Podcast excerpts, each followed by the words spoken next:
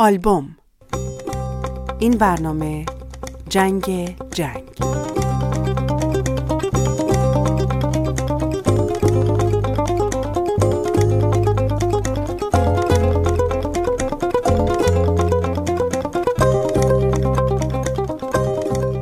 دایی رفته بود جبهه.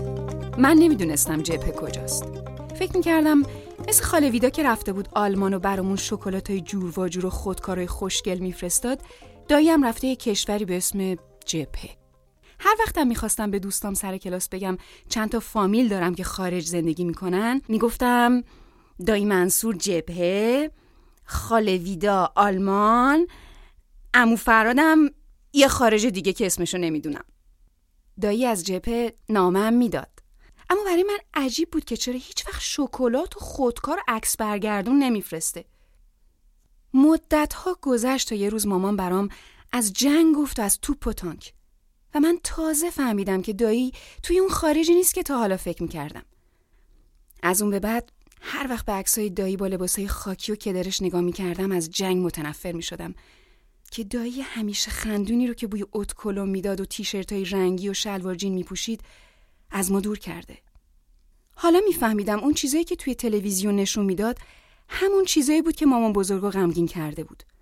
و اخبار جنگ رو با کنجکاوی نگاه می‌کردم. به این امید که شاید دایی رو پشت سنگرا یا مسلسل به دست ببینم و مامان بزرگ رو صدا بزنم که با دیدن پسرش خوشحال بشه. ولی مامان بزرگ همیشه گریه می‌کرد و می‌گفت میترسن دیگه نبینمش. دایی برگشت و مامان بزرگم اونو دید. خمپاره نخورده بود. همه جای بدنش سالم بود. اما روحش چرا؟ چرا روحش مجروح شده بود؟ شبا کابوس می‌دید. فکر می‌کرد عملیاته. توی خواب می‌دید که رفیقش امیر رفته روی مین. دایی شبا گریه می‌کرد. برای نادر و بهرام و نزدیکترین دوستش محسن که جلوی چشماش کشته شده بودن. دایی به رامین دوست دیگش فکر می‌کرد. که وقتی از خط مقدم به خونش توی آبادان برگشته بود دیده بود که از خونه خبری نیست و پدرش و همه اونایی که چشم انتظارش بودن پیش از برگشتن اون توی بمبارون کشته شدن. دایی دیگه اون تیشرت های رنگی رو نمی پوشید افسرده شده بود. بکس های جبهه خیره می شد و هیچی نمی گفت مامان بزرگ و مامان و خالی مینا تا چشمش رو دور می‌دیدن هی بغز می‌کردن و چشماشون سرخ سرخ می‌شد. جبهه دایی جوون خوشحال منو از ما نگرفت ولی خوشحالی و سرزندگی دایی رو ازش گرفت و اونو غمگین به خونه فرستاد. حالا دایی با موهای جوگندومی و لبخندی که به صورتش برگشته گاهی برام کتاب و عکس میفرسته. اون بعد از جنگ رفت دانشگاه و زبان خوند. بعد شروع کرد به ترجمه کاری که همیشه عاشقش بود. چند سال بعدم رفت شهرستان و با رامین کتاب فروشی باز کردن.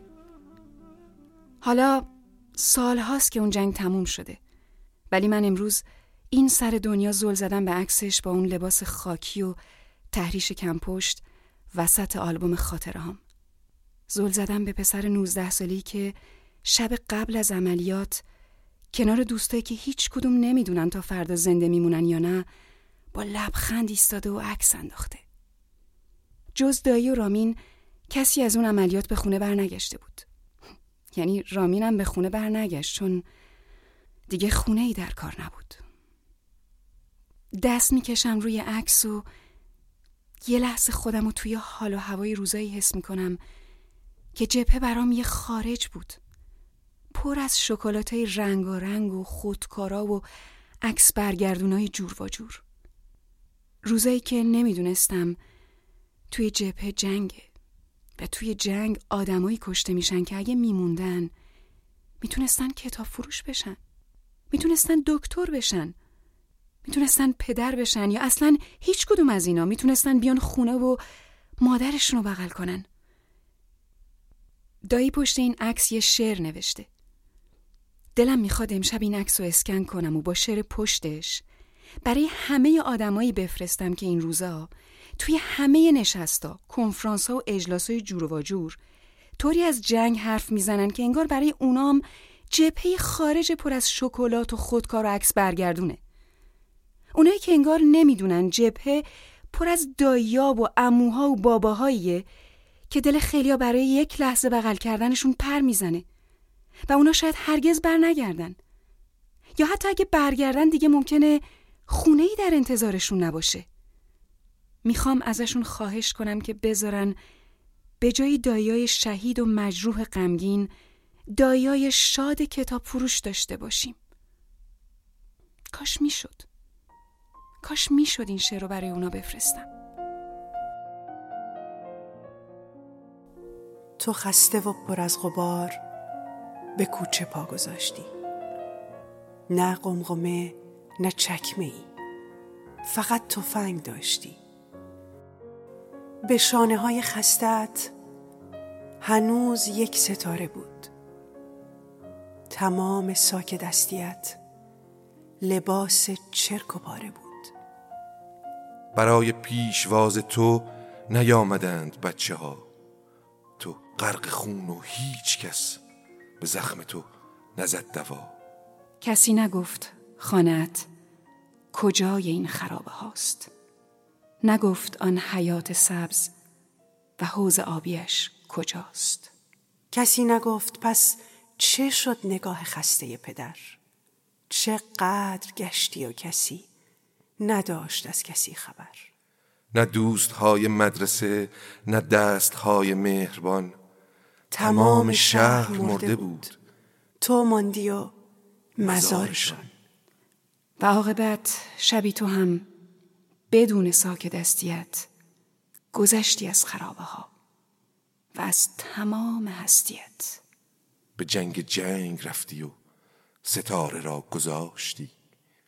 نه قمقمه نه چکمه ای تفنگ هم نداشتی.